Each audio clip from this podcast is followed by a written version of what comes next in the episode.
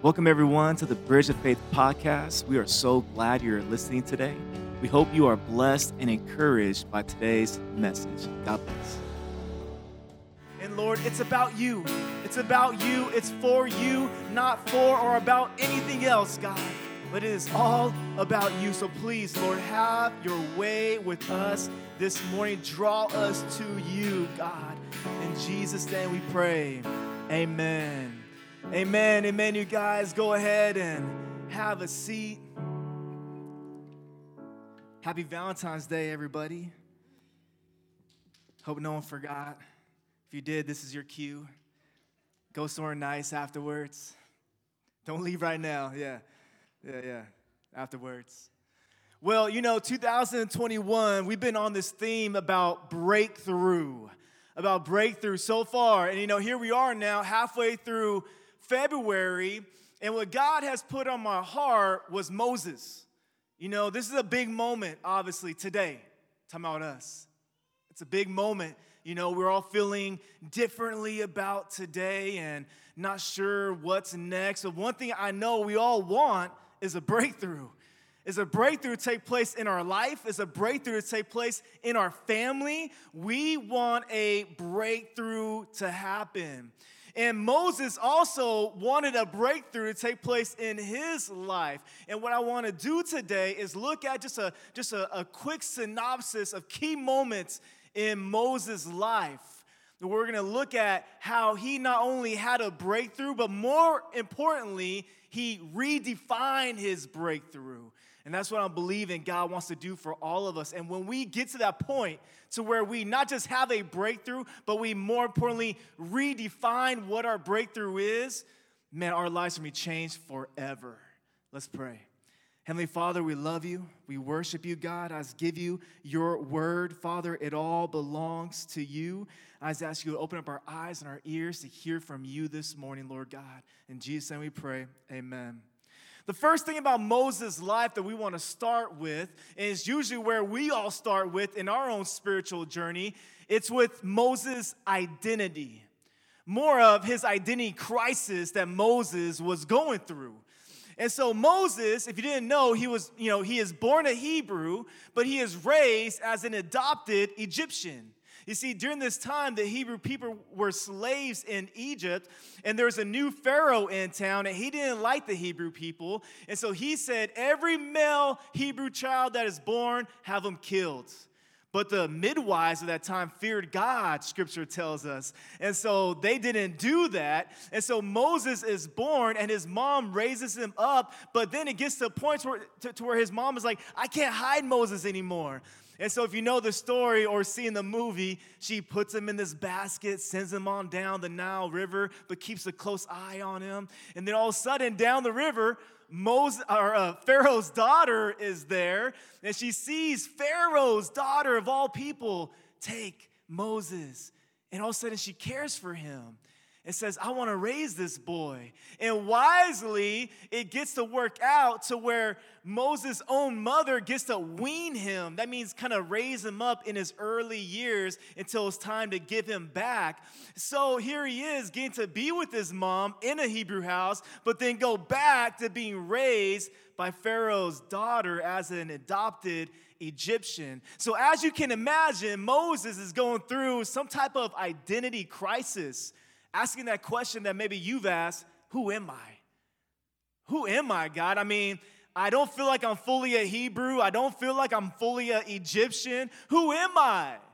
And as we may have dealt with, uh, with this in your life, one thing that it led to Moses was having an anger problem. He had anger issues.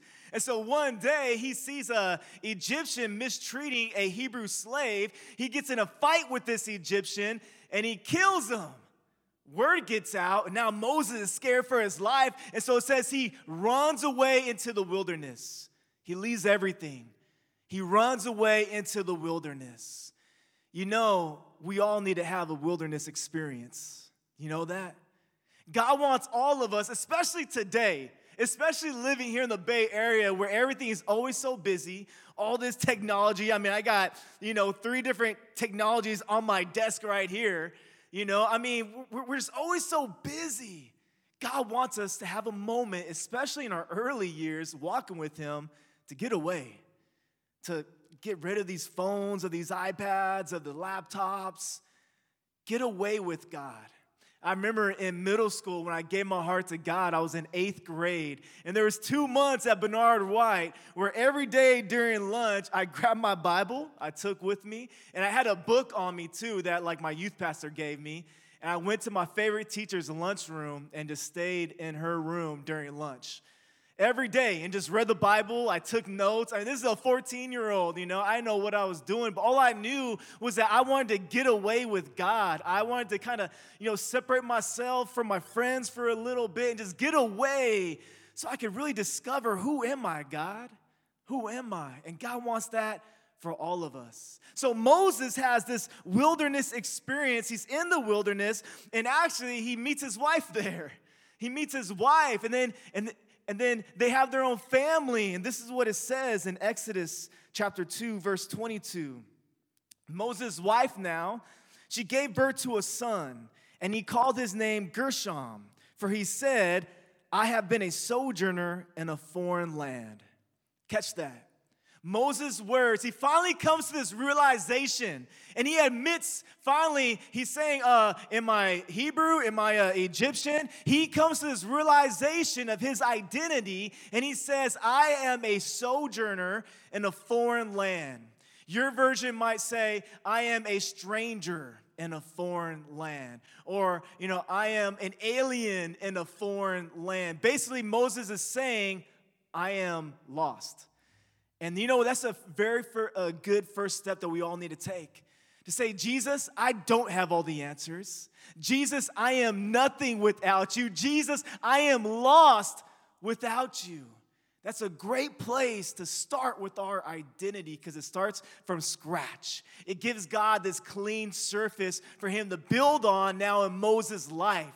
Moses finally admits you know who I am? It's not that I'm a Hebrew or I'm an Egyptian or I don't know, but I am a sojourner in a foreign land. That's who I am right now. So now this takes us to probably the next important step in Moses' life and in all of our lives after we kind of come to grips with our identity. And hopefully it's saying, God, my identity is that I'm lost without you. Then the next important thing that you're gonna ask is, what is, what is my purpose? God, what is my purpose? What do you want me to do now in life, right? What do you want me to do? So Moses has this encounter with God. He's in the wilderness tending his sheep, and he has this encounter with God through a burning bush. And through this encounter with God, you know, he has this huge conversation, and God tells him what his purpose is. He says, You are gonna go back to Egypt, and you are gonna free my people from Egypt. You are gonna lead them out of there. And so now, what happens when God puts something heavy on our heart to do? When God says, I want you to quit your job and go back to school. Or I want you to, you know, have that serious conversation with your friend or relative that maybe it's been tough between you guys lately. You know, God tells us to do something. I want you to save this much a month. He says, I want you to start giving this amount a month. What do we do then, right? Usually what we do is what Moses did we start making excuses. We could all be good at that, right? Making excuses, especially when God puts something big on our heart to do. But God, you know, I can't just call this person up and just, you know, start a conversation. We haven't spoken in years. God, I can't save this much to get out of debt because you know my finances. But God, but God, we make excuses, right? When God has a purpose on our heart and tells us to do something. We make excuses. So Moses has this dialogue with God where he basically tells God, you know, Moses says, God, who am I to do this? Who am I to do this? God tells him, I will be with you. Moses says, But what if they don't listen to me? God says, Let me show you my great power. God tells Moses, Take that staff in your hand, throw it on the ground. He throws it on the ground, it turns into a snake. He said, picks it, and then God tells him, pick up that snake. He picks it up, it turns back into his staff again. God says, I'm gonna show you my great power. Then Moses says, But I, I, I, can't do this, God. You don't understand. I physically can't do this. I am old and I have a stuttering problem, right? Scripture tells us that Moses says that he had faltering lips, so it could have been a stutter, could have been some kind of speech impediment he had. He said, I can't go talk to Pharaoh. I can't do this. God says, Who gave you your tongue? Moses then says, Please send someone else, send someone else, please, God. And then God, in his mercy and his kindness, said, Fine, you know what? Your brother Aaron, he's a good speaker, he's a good man. All right, so he will go with you, okay? And so here's this dialogue going back and forth between Moses making an excuse and God basically telling Moses, Trust me. Moses, just trust me. But, but, but, no, no, just trust me. But this God, no, no, no, trust me. When God puts something serious on your heart, saying, I want you to do this, whatever it may be, when you feel God put that on your heart, our job is to trust Him. Now, our flesh is gonna wanna make excuses, but our job is to trust Him. Basically, God is telling Moses, I will enable you. I will provide for you. I will be there with you. I will see you through this. And that's what God is saying to each and every one of us here today. Whatever you feel it is that God has put on your heart to do, you may feel scared, you may feel worried. He is saying, I will be with you. I will provide for you. I will enable you. I will see you through this. All you got to do is trust in me. So then Moses, you guys may know the story. He goes on to Egypt, takes his brother with him. They go through the 10 plagues. Finally, finally, they let the uh, Hebrew people go. They cross the Red Sea, and now they're doing it, right? Here they are now. But remember, Moses' breakthrough, what God tells him is that there's a land for you, a land flowing with milk and honey. This is your promised land. This is where you are to lead the Israelite people. So, this takes us to the next important part of Moses' life and in our lives as well. In Exodus chapter 33, starting at verse 13, this is what Moses tells God. He says, Now therefore, if I have found favor in your sight, please show me now your ways, that I may know you in order to find favor in your sight. Consider too that this nation is your people. And he said, God told Moses, My presence will go with you, and I will give you rest. And Moses said to God, If your presence will not go with me, do not bring us up from here. I love this dialogue that Moses has with God, right? Here he is basically saying, God, show me your ways. God, this nation is not my people, it's your people. And then he says, Don't even bring me from here if your presence doesn't go with us. This great dialogue that he has that basically it's this Moses finally comes to terms and he is what I like to call committed to the surrender. That's the next important part. After you discover your identity, who you are in Christ, after you discover your purpose, what God wants you to do, the next step for all of us is be committed to the surrender. Committed to the surrender. Jesus told his disciples this. Jesus said this in Matthew 16 24. Jesus said to his disciples, If any of you wants to be my follower, which I believe we all want to follow Jesus, right? He said, If any of you wants to be my follower, then what do you got to do? He said, You must give up. Say, give up. Give up. You must surrender, right? You must give up your own way. You must surrender your own way. He said, You must give up your own way, take up your cross, and follow me. Choosing to be a Christian, choosing to follow Jesus, is saying, I'm committed to a surrendered life. I'm committed not to, you know, pursue, you know, what I want, but I want what you want for my life now, God. I want what you want for my family now, God. That is being committed to the surrender. And you know the beautiful part in all that is that life can be stressful, right? God, like, what am I supposed to do now, God? Where am I supposed to go? Who am I supposed to marry? Where am I supposed to live? Where am I supposed to work? You know, like, life could be stressful. But when you are committed to the surrender, you know what happens? God relieves that stress. Because now He says, Cast upon me all your burdens, and I will sustain you. But that only happens when we are committed to the surrender.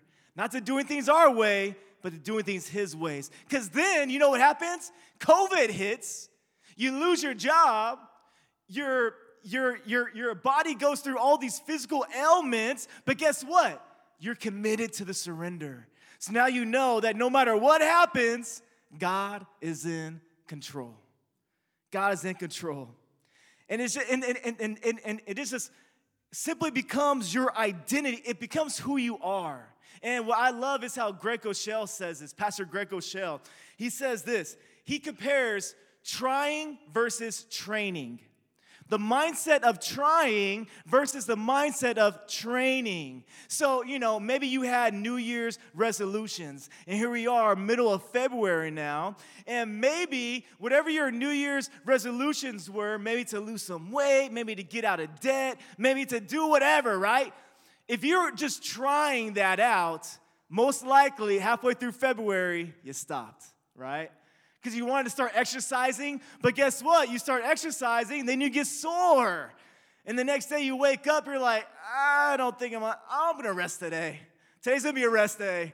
And it turns into a rest week and then rest month, and then just, you know, you're not exercising anymore, right?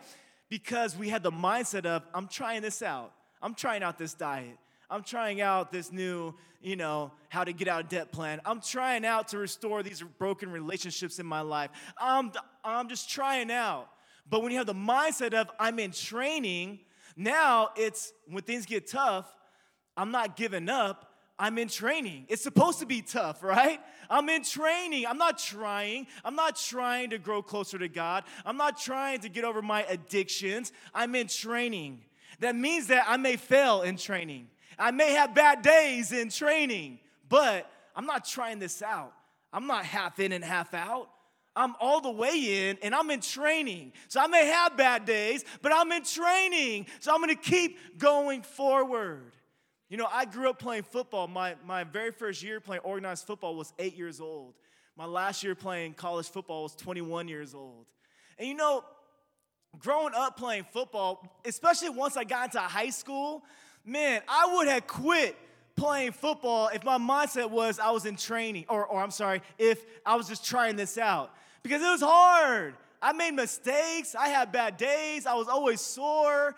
But no, I was willing to go to school at seven o'clock to work out. Jermaine was there. I was willing to, you know, to, to go ahead and stay after school and practice, to go ahead and go back to the gym. I was willing to do all that because my mindset was I'm in training. I'm in training. I'm not trying this out. I'm in training. So Moses has this point where he is now committed to the surrender. Committed to the surrender. He's all the way in. And when we get to that point to where we are now committed to the surrender and we're all the way in with God, that is when we discover his presence. That is when we discover his power in our lives like never before like never before. Now, this leads to the fourth area. This leads to the fourth area now. You discovered your identity, you discovered your purpose, you're now committed to the surrender. And when you make that, initially things start going good, right? Because you're happy. You're like, man, I'm a new person right? I'm getting out of debt. I'm, I'm, I'm starting to lose some weight. Um, I'm growing closer to God. Whatever you're trying to have that breakthrough in your life in, right? And things are going good and then we fall flat on our face. We have a bad day, we have a bad week, we mess up, we go back to our old ways, and we make a mistake. We sin, we fall flat on our face. So here we are now. You know, maybe maybe we grew too comfortable. Maybe you know we just let our guard down a little bit. This is going to happen to Moses. In Numbers chapter 20, starting at verse 10, the Israelites are complaining again to Moses. And now it says this Then Moses and Aaron gathered the assembly together before the rock. And he said to them, Hear now, you rebels, shall we bring water for you out of this rock? And Moses lifted up his hand and struck the rock with his staff twice. And water came out of this rock abundantly, and the congregation drank and their livestock. And the Lord said to Moses and Aaron, Because you did not believe in me to uphold me as holy in the eyes of the people of Israel, therefore you shall not bring this assembly into the land that I have given them. Can you imagine? Can you imagine? You have spent, you know, almost 40 years of your life sacrificing for God. You know, your breakthrough was, was leading them into the promised land. And now God says, You're not gonna do it anymore. That's your consequence. Right? You know, the Israelite people, they always complain to Moses. They were too hungry, they were too thirsty. And then so Moses had this routine. Moses would go spend time with God, he would cry out to God on behalf of the people. Then he would listen to what God has to tell him, and then he would do what God told him to do. That was his routine. And so now here he is having to do this again, but every time he always he always gave glory back to God and always did exactly what God told him to do.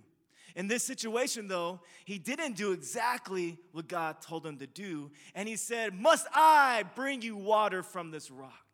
He didn't give glory back to God. You see, Moses probably just had this moment where he was just in his flesh, this moment where he was just tired of the complaining of the people. But you know what? When you have a routine of going to spend time with God, crying out to God for you and for others, and then listening to God and then doing what God tells you to do. Moses did this so many times. If that is our routine in life when things get tough, guess what? God is gonna mold us and shape us into a new creation, right? But my question is when we have hard times, who do we go to? Who do we listen to, right? And so here's Moses going to God, hearing from God, and yeah, he makes a mistake. He does. He makes a mistake. He didn't do exactly what God told him to do. He didn't give glory back to God like he always did before. And so there are consequences in life. There are. Now, what there are gonna be and why it's gonna be, I don't know, right? But there are consequences. Scripture tells us that, that, that God disciplines us because he loves us. And so Moses is disciplined. And I'm gonna be finishing up here, Eileen, if you can come on up. Moses doesn't give back credit or, or uh, uh, back to God. And do you know how Moses responds to this devastating news? Do you know how he responds to this devastating news? Well, a couple of things that he's gonna do. He's gonna pray a prayer of blessing over the people of Israel. Can you believe that? The same people who, who he could have said, you know what? It's your fault.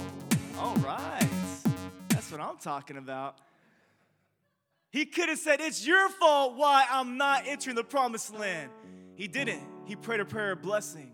And then he wrote a worship song to God. Can you believe that? He could have said, God, I'm through with you. I spent 40 years trying to do this, and then now you're saying I can't even go in because I make mo- because I make one mistake. I'm done with you, God.